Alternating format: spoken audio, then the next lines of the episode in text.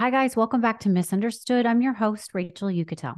So I've always been fascinated with the mysterious world of psychics and mediums. Have you been? I mean, I think it's something that we all are a little bit, I don't know, skeptical about. We want to believe, and then some people really do believe. So I really wanted to have a guest on to kind of debunk all the myths, to talk to me about why they got into this. And I think I found the perfect guest for you.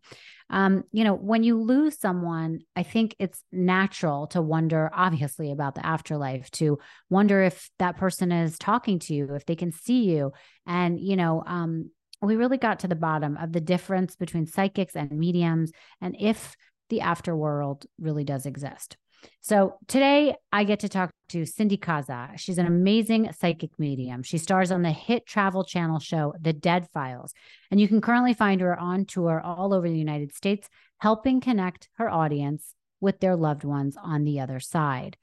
So if you guys haven't seen The Dead Files, by the way, on the Travel Channel, you should really watch it. So I had not seen the show before I interviewed her, and in doing some research on her, I did watch some episodes, and it's actually really great. And when I asked her about the show, she really does confirm that it is not staged. The producers do not tell her where they are going. They do not tell her what to say, what to feel. So it is really interesting to hear the process of that show and how, you know, real it is.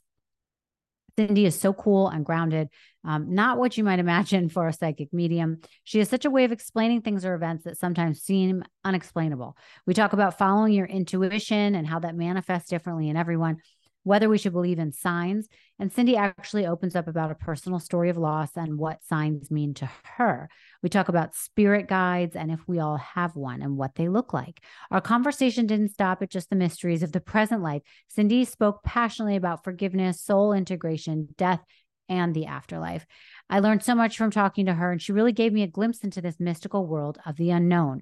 Whether you are a believer or a skeptic, I know you will take something spiritual away from this episode. So please sit back and enjoy with me this conversation with Cindy Kaza.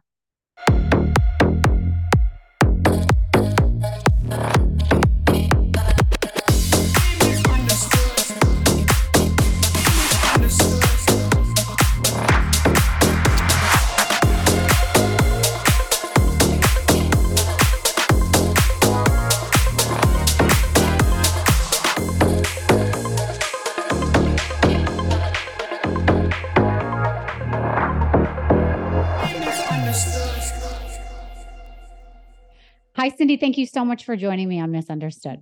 Yeah, thanks for having me. So the first thing I wanted to start with, there is a distinction between a psychic and a medium. Correct me if I'm wrong, but most people in the modern world use the terms interchangeably. So I wanted to start with the definition from you and the difference. Yeah, that's a great question. So psychics pick up on past, present, and future. So if you're going to a psychic, you would be asking questions about your own life, people in your life. A lot of people ask questions about relationships, work, so on and so forth, right? Mediums communicate with spirits, with energies and other dimensions. So all mediums are psychic, right? So I call myself a psychic medium just because I want people to understand that I can do both, but medium would be enough technically to say I'm a medium, right? But I'll say like not all psychics have the same level of mediumistic ability. So some people will just work on a psychic level, which is amazing, but they won't really go into connecting with the spirit world. And I particularly prefer to work with spirits. So anyway, that's the difference. But a lot of people, you're right, they don't know that. So and explain this like spirit world as opposed to people that are dealing with tarot cards and, you know, talking about your past and if you're going to marry the person you're with now or whatever. So like, how do you identify what you're good at? Yeah, just through experience, through trying different things. I teach mediumship a lot and intuitive development. And I always tell my students, just be open to whatever is happening. And some students find they're just working on a more psychic level, but it's one is not better than the other. So I really want to stress that. They're both really useful, but you won't really know until you get validated, until you try different things. And, you know, psychic work is really, I have a friend who's a psychic investigator. So she works with law enforcement to help solve solve crimes. That is not my forte. It's not my cup of tea necessarily, but like I see how powerful her work is, and she's really good at what she does. She literally works with law enforcement to help solve murders, find missing people. It's pretty amazing.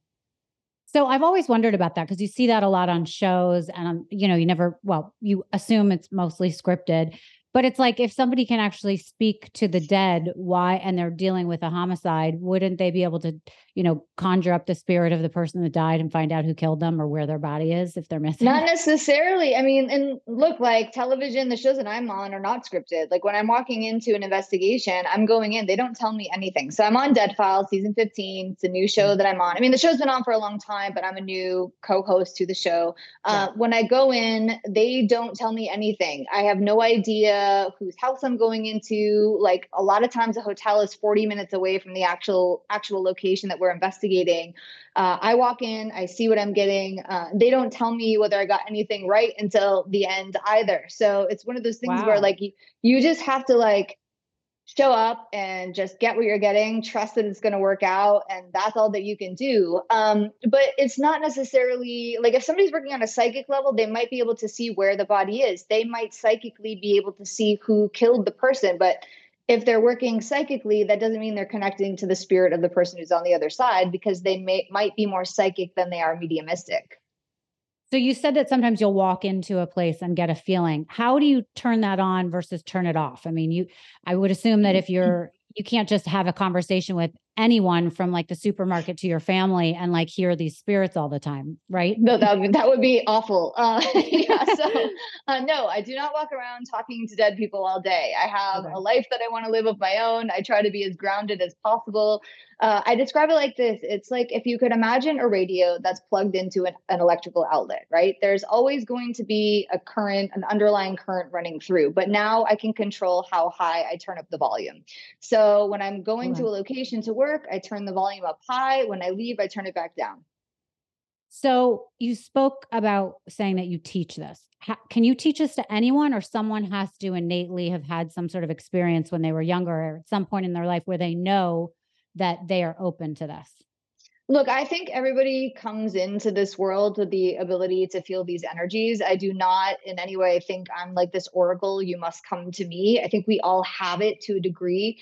I always say everyone can play the piano. Not everybody's going to be a concert pianist, but we all have the ability to feel energies. And people walk around all the time in daily life saying, oh man, I should have trusted my gut. I should have trusted my gut.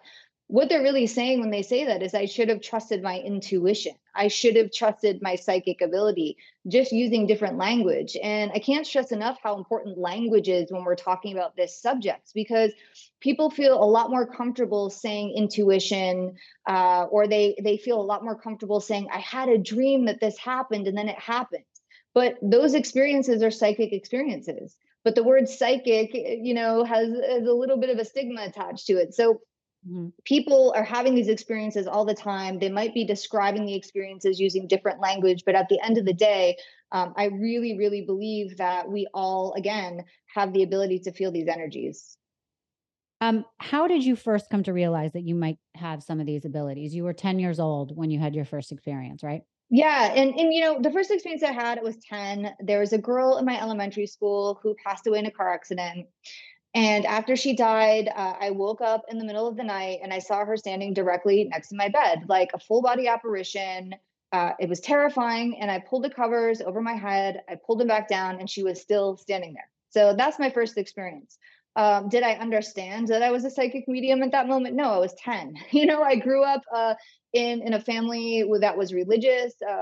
Most of my family is super Catholic. There are some, born again Christians in the family too. So we didn't talk about stuff like this at all. But I will tell you, my mother used to always say when I was a kid, Cindy's really sensitive. She can see things about people, right? And that was true. I mean, I knew when things were going to happen before they did. I could read people very well. I could feel energies around me, but I didn't have the language to describe my experiences. I didn't know what a psychic medium was.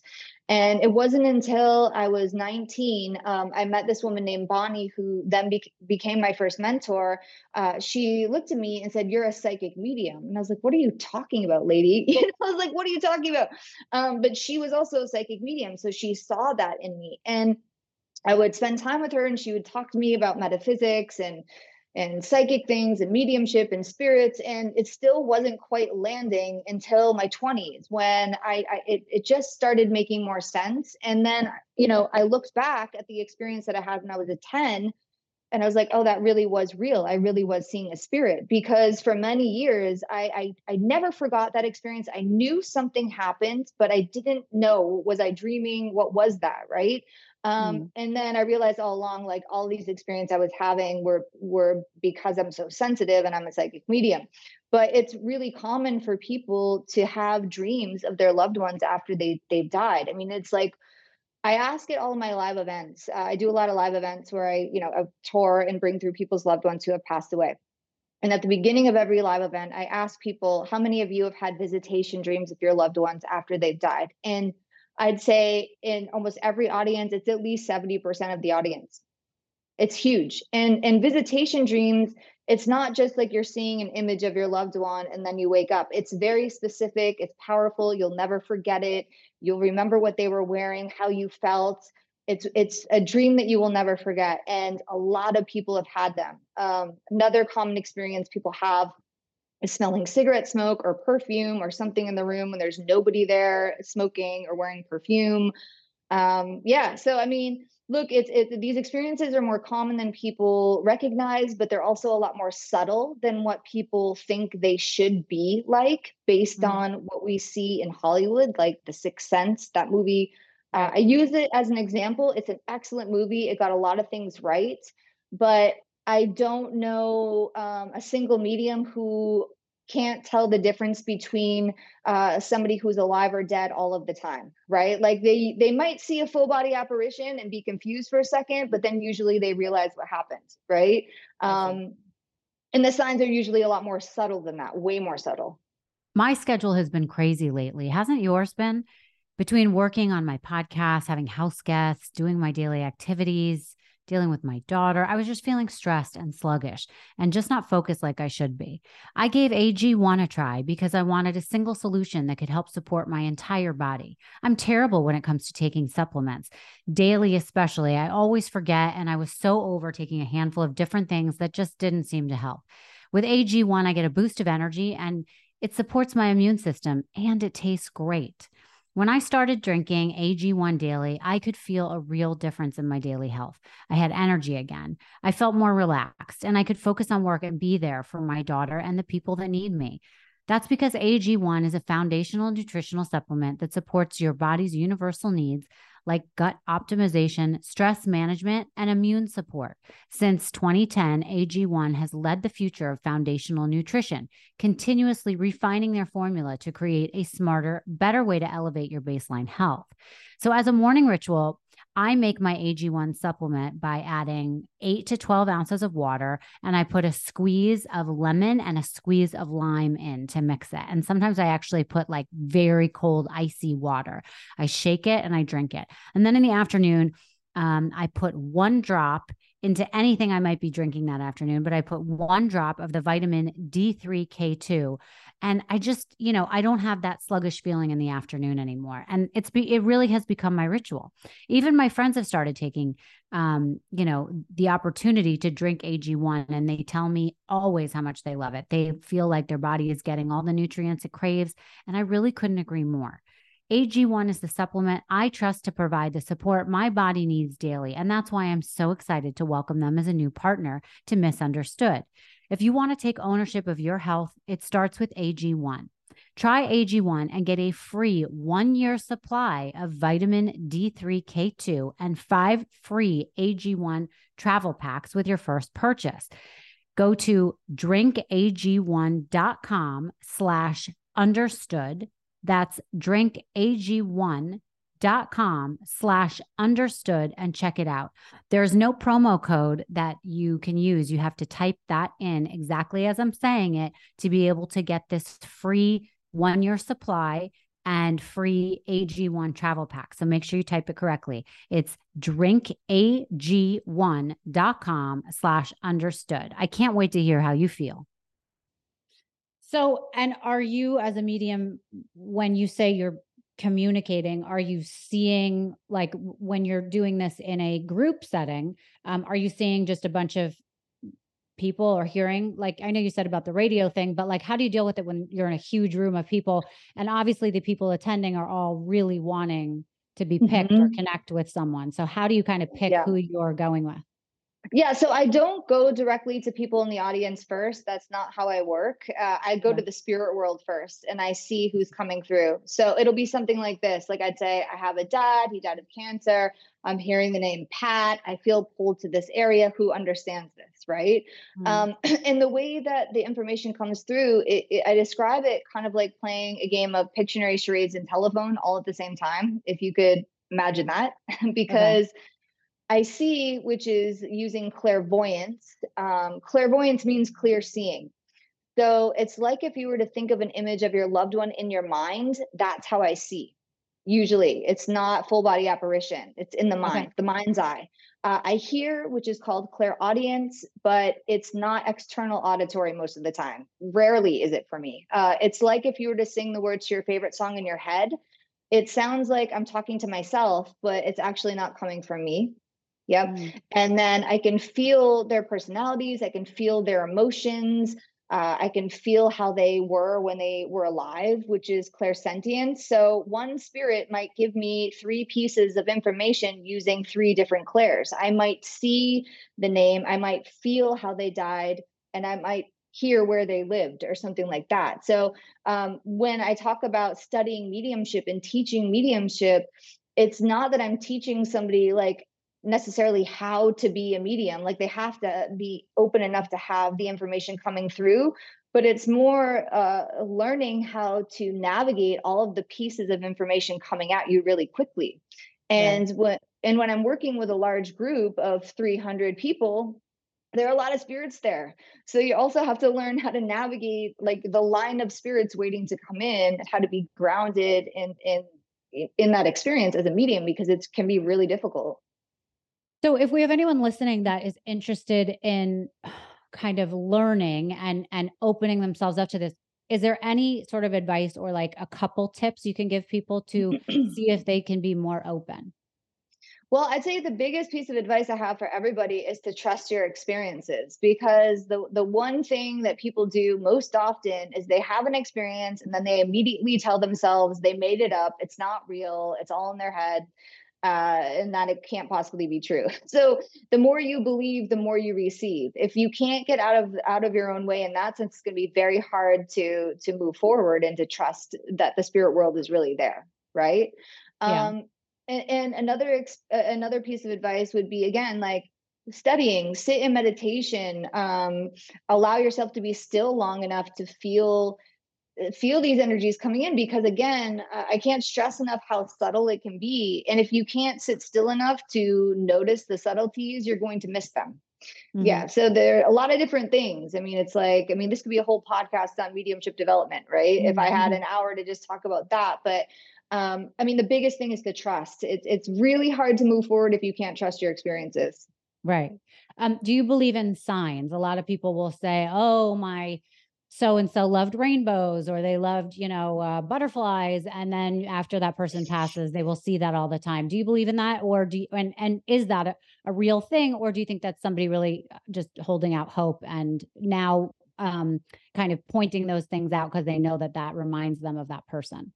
Look, I believe in signs. I believe in symbols. I believe in all of it. Here's my take on that. It's not that the spirit, and this is my personal belief, right? Everybody has their own way of experiencing the spirit world and their own views and values and whatnot. But it's not like the spirit of the person is inside the butterfly. It feels more like this. You might be walking down the street and all of a sudden, you're like, I have to look left. And there you look, and there's a butterfly right next to you. Had you not been guided to look at that moment in that direction, you would have totally missed it. And I just want to share, because sometimes it can sound kind of like cheesy when I'm giving a reading. I'm like, oh no, do I really have to say, look for rainbows? And like, this feels so cheesy, but I'll tell you, my brother passed away last year. Right. And thank you. It's been very interesting for me, as somebody working in this field professionally who can connect with other people's loved ones all the time, to not be able to feel my brother around me. So this has been like, he's dead. He's been dead for a year. Haven't really felt him.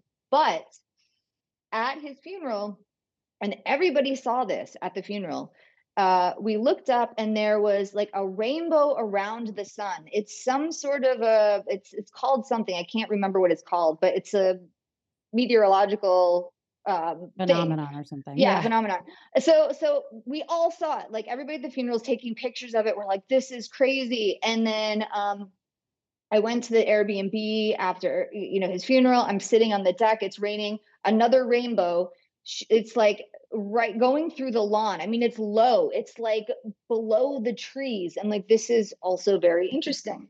And then, so I'm like, okay, my brother's sign is rainbows. I'm just going to trust that. What more do I need to know that his sign is rainbows? Mm. And then we spread his ashes this summer in a lake, and it was not raining. It was like a beautiful day. Spread the ashes, and there are 5 people in the boat. We look up and there are these micro mini rainbows forming all over the place. Like, I'd love to send you pictures of this because I've never seen anything like it. It wasn't a full rainbow. It was just like these little rainbows kind of appearing everywhere. And, you know, so I know that signs and symbols, like I could not explain that. None of us could. We're like, how is this even happening? Like, how is this happening? So I don't feel my brother coming near me and saying, hey, Cindy, I'm here. Good to see you. But I see the rainbows, and that feels right to me. There have been way too many situations or things that have occurred since he died with rainbows for me to deny that, you know? So wow. I think it's important for people to like trust those experiences too. Yeah. Yeah. Okay. That's really good advice. And that's a beautiful story that gave me chills.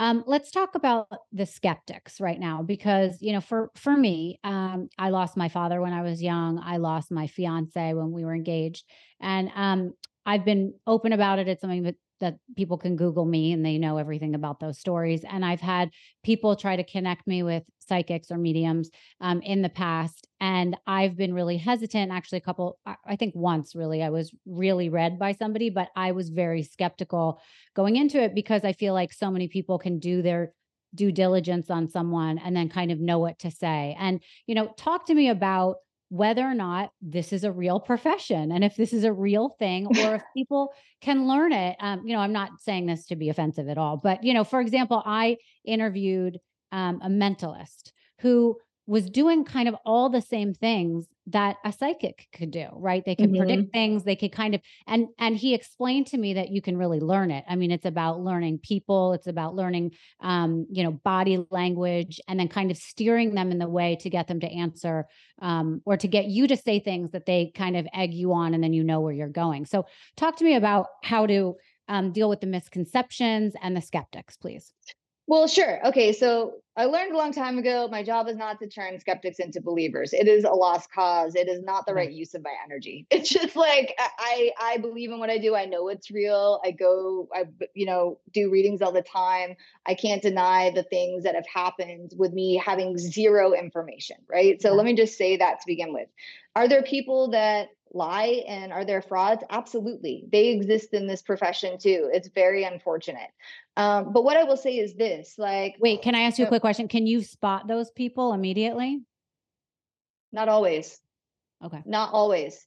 And, mentalists. Yeah. I don't know much about mentalism, but I do know mentalists tend to dislike mediums because they think we're mentalists when I'm not a mentalist and I've never studied mentalism. Right. But what I'll say is this, like, how is it that I can be given zero information about an investigation I'm doing? Zero. Like the production company goes so far, I don't even have the address of the location. They put me in a van so I can't see it. They don't tell me where I'm going, and go in and get this information that's you know, validated after, that makes sense, getting names and things like that. Like, how would I know that? You know, I don't have the information ahead of time. Right. And doing live events, I could do a live event blindfolded and still get the same information. Really? Oh my goodness. Sure. Okay. I mean, it's weird to do it blindfolded if you're in front of 300 people with a blindfold on the whole time. You know, that's awkward, but it's possible. Right. And, you know, I've done readings at live events where I've turned my back to the audience and brought through a reading. I can't even see the person that I'm reading for. And it's the same thing, like with Dead Files, the show that I'm on now, like I'm not interacting with the families that live there when I'm doing the walkthroughs. There's nobody there except for the camera guys. Right. So I'm not reading anybody's body language because there's nobody there to read. Wow. I just got chills again. I watched a couple. So you've been on 3 episodes that have aired so far. Is that right? You started September 7th? Yeah, 3. Yeah, so I watched, I guess, 2 at this point, and they're really good. I did not know of the show before. And so that was my main question. Is any of it scripted? You've kind of answered it. It's not. Yeah, no, I mean, it's obviously scripted. It's scripted in the way that they're finding these homes and they're finding these situations, obviously, and then they're bringing you, but they're not explaining to you how they want you to react and what they want you to say. They don't tell me anything. And then at the end, you'll see with the reveal, right? With my partner, Steve DeShalvey, who's the retired homicide detective. Yeah. We don't interact until we're on camera at the end. So when you see us being surprised, like, oh my God, I can't believe this lined up that way, is because we literally haven't spoken about what the other person got until that moment. So both of our reactions are really genuine. We're just like, oh my God. Like, so yeah, I mean, it's, look, I mean, it's unfortunate that there are people out there like without good intentions that are frauds that are making us all look bad. It sucks. Yeah. But all that I can do as a psychic medium is be me and be within integrity and do the best that I can do. And I'll tell you this too, another misconception that people have about psychics and mediums is that like, we're supposed to know everything and get everything right all the time. And that's also not true. And because we can misinterpret, the information has to be filtered through our awareness as well. Right. And so, right. And your experience of what they're saying, I would assume that's hard. It can be, right. It can be hard because you have to get out of your own way enough to let it come in without misinterpreting or filtering it through your lens in a way that's like, what's the word? Like it's a projection, right? You can project things into a reading without meaning to. So that's another thing, like with studying mediumship, it's learning how to get out of your own way and get out of your own minds enough. One of my mentors used to say, to be a good medium, you have to lose your mind. And I was like, what is he saying? I was like, oh, I get it. You have to get out of your own way.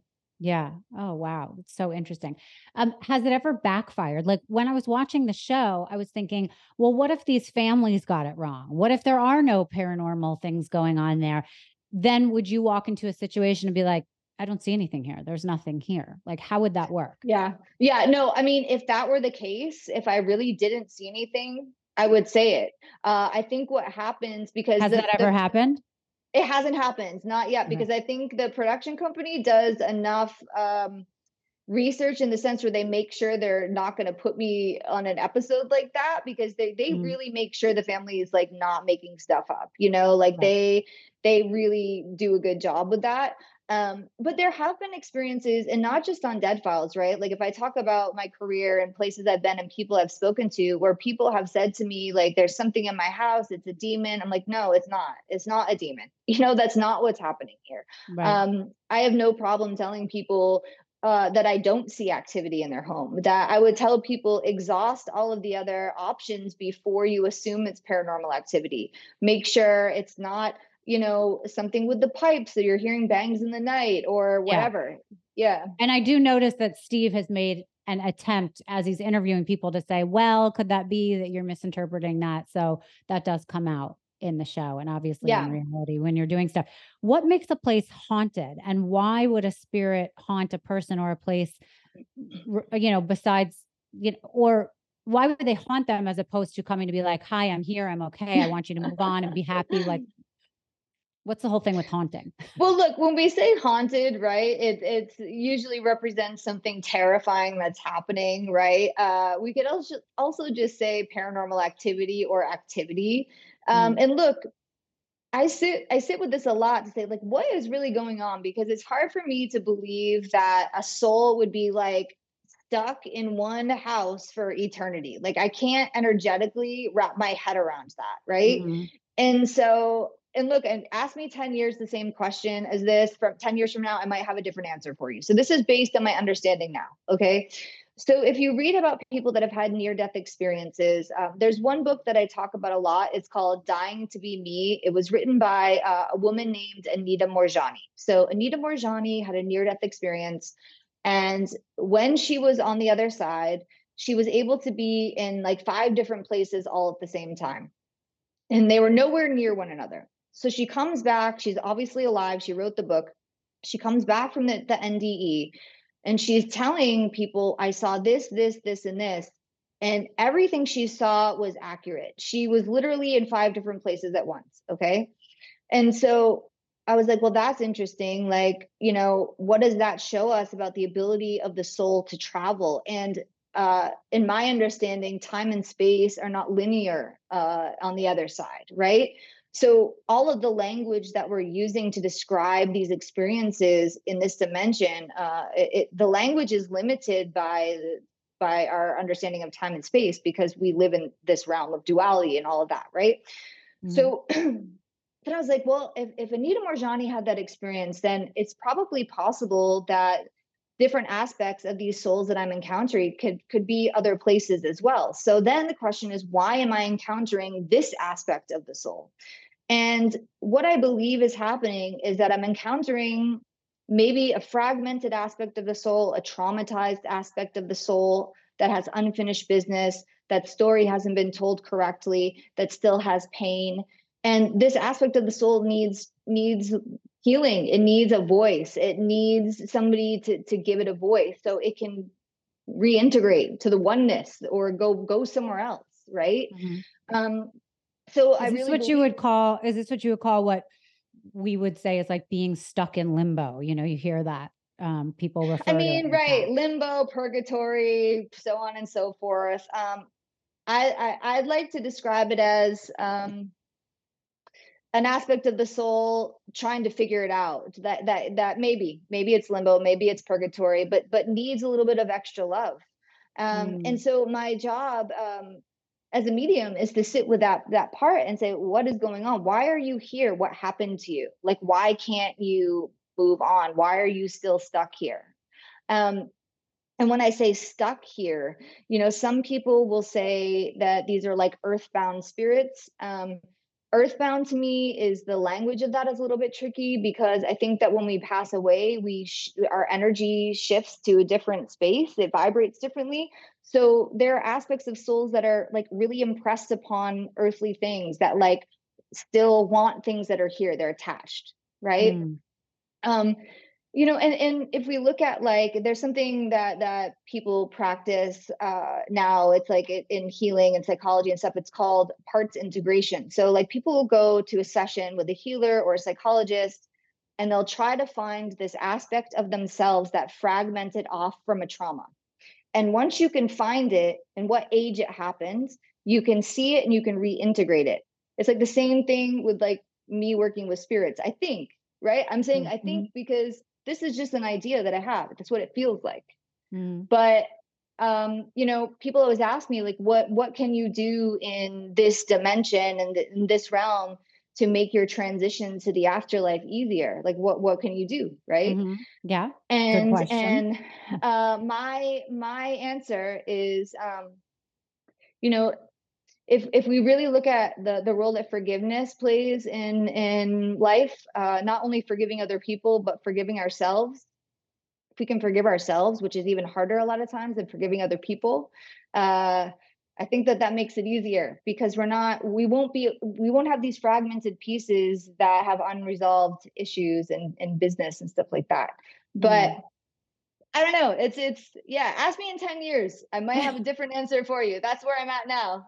I get it. It sounds like you're always learning. So what have you learned about life after death? You mentioned a little bit of stuff, but that people might be interested to know.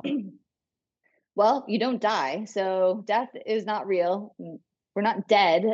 We're just in a different space. I still feel like we have healing to do. We have growth. We help other people from the other space, the other realm. I can't tell you the number of times I've had spirits come through and say, hey, tell my family that my job on the other side is to help people who have died from drug overdoses come through or to find peace. or defined their way. And a lot of times it's people that have died from drug overdoses that are then helping people that have also died the same way find their way. And they're also helping people in the living suffering from the same, addiction, affliction, issue. And so it's death isn't real. You just are going to a different space and it continues on. So this is a personal question, I guess. I'm curious if you get the feeling that there is any suffering there. So like when somebody dies, I feel like as a human, you go through so much suffering, and that trauma and pain can stay with you for the rest of your life, right? I'm curious if you have found, or you have any thoughts on, if there is feelings of like that on the other side, because I would assume they're suffering that they can't be with their loved ones, or they can't explain that they're okay, or whatever it is. Yeah, no, like I was saying, I experience, especially in the paranormal investigations where I'm experiencing these parts of the soul that still have not gotten out of the loop of anger or sadness or betrayal.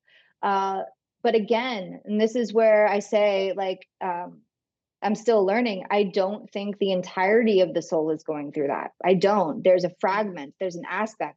And also, when people have disabilities in this dimension, that goes away. Like I'll see people that couldn't walk in when they were alive, but they're running. They'll show me, I'm running through the field on the other side, because they want their family to know they can run, they can walk, they can move. So these physical ailments that we experience here do not carry over into the afterlife, because you don't have a body like you have here, right? Right. So that's different. Yeah. Okay.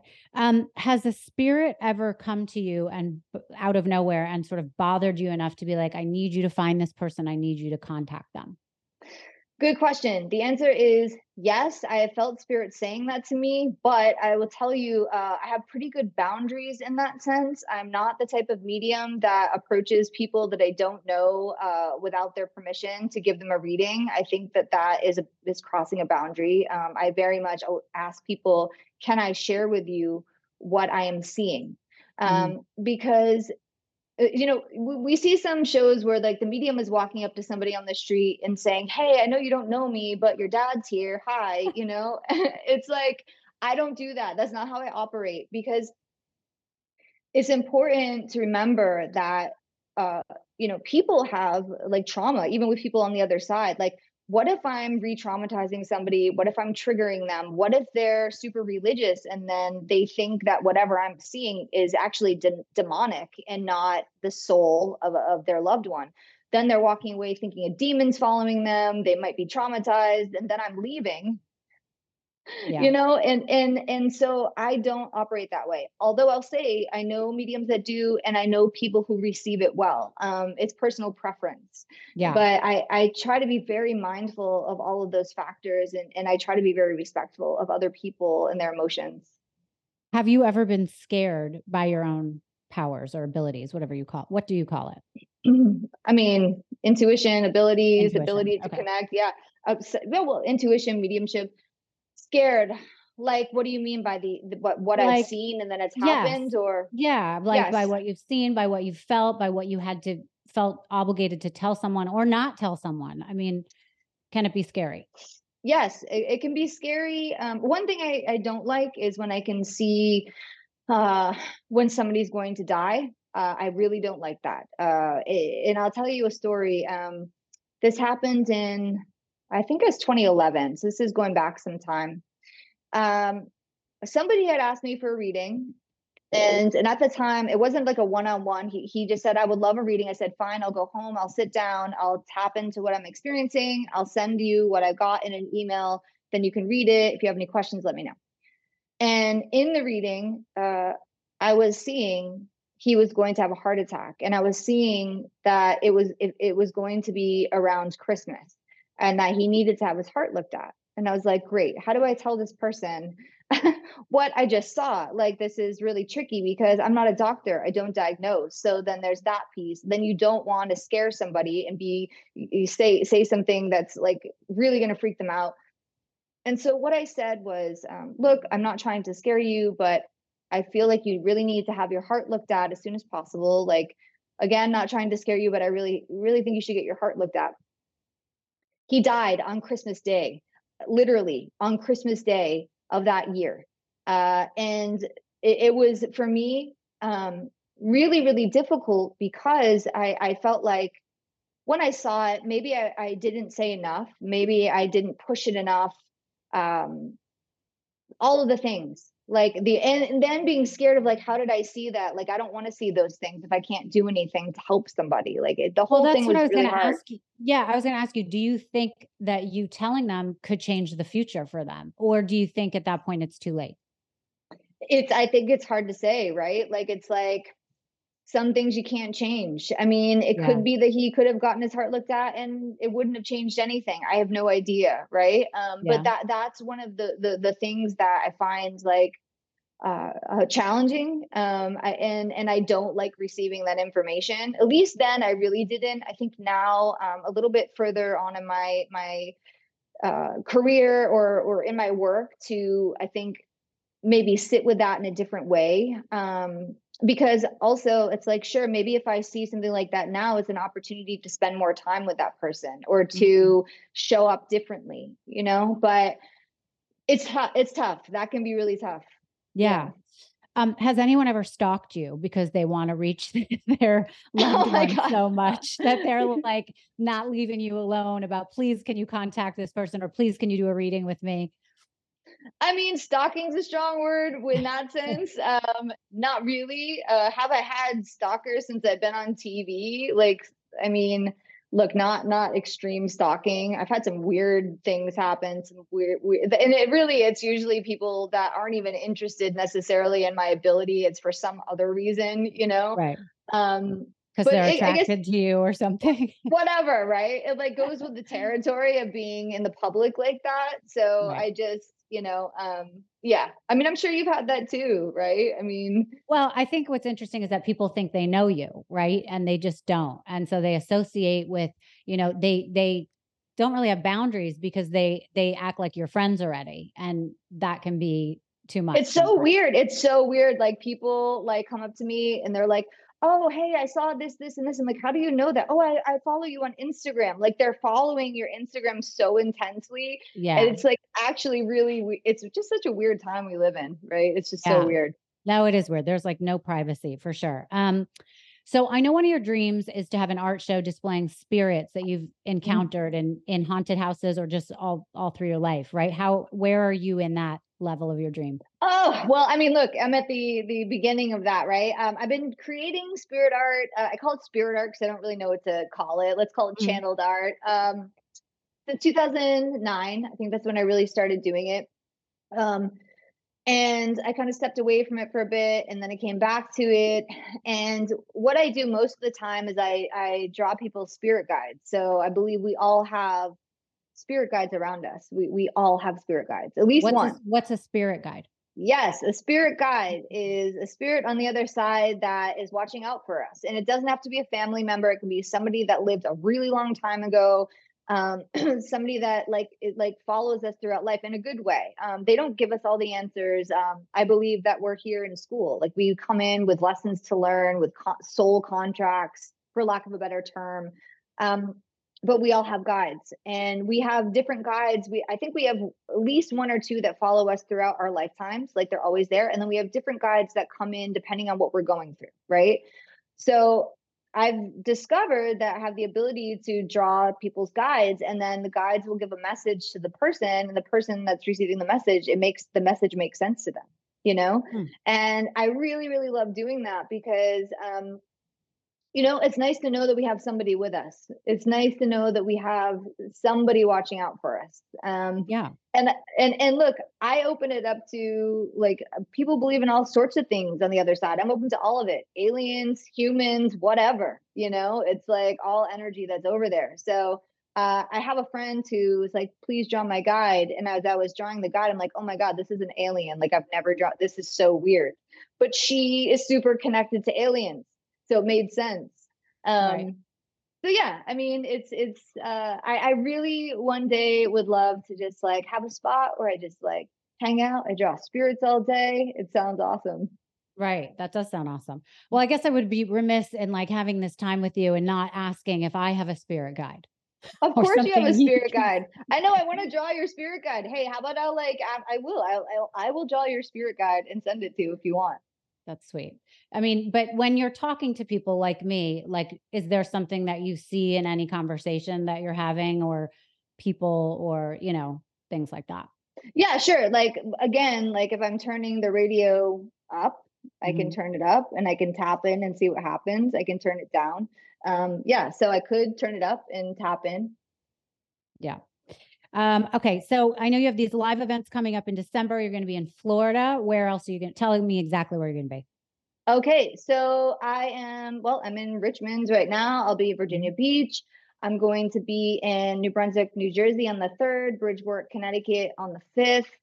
Then I do an Ohio run. I have Omaha, then I have Toledo, Dayton, Liberty Township, Columbus. And then I'm going to be in Florida in December. So I'll be in Port Charlotte. I'll be in Naples, Tampa, and Orlando. And all of my dates are posted on my website, CindyKaza.com.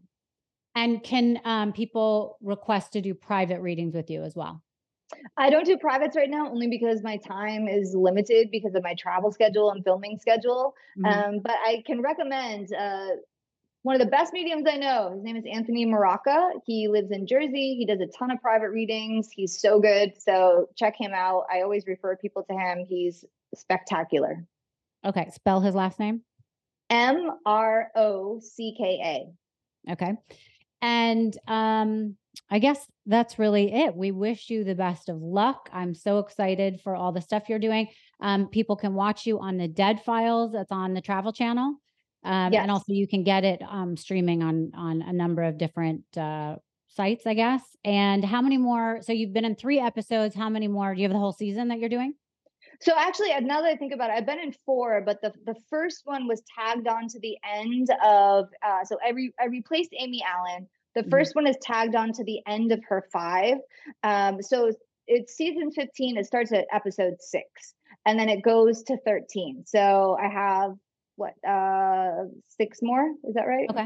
Okay. Or awesome. 4? And then how does that work? And then how does that work? You see if they'll bring you back for another season or, I mean, do you love doing this? I love it. Yeah. It's tricky right now because, you know, the network, there's the Warner Bros. Discovery, there's a huge merger.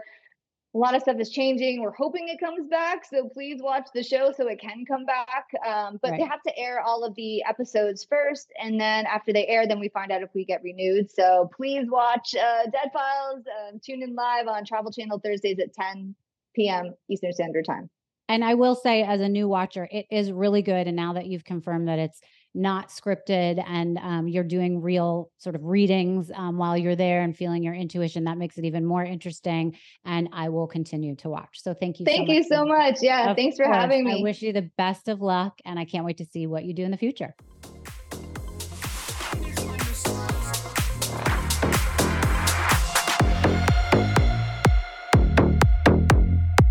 Thank you so much for listening to Misunderstood. I'm your host, Rachel Uchitel.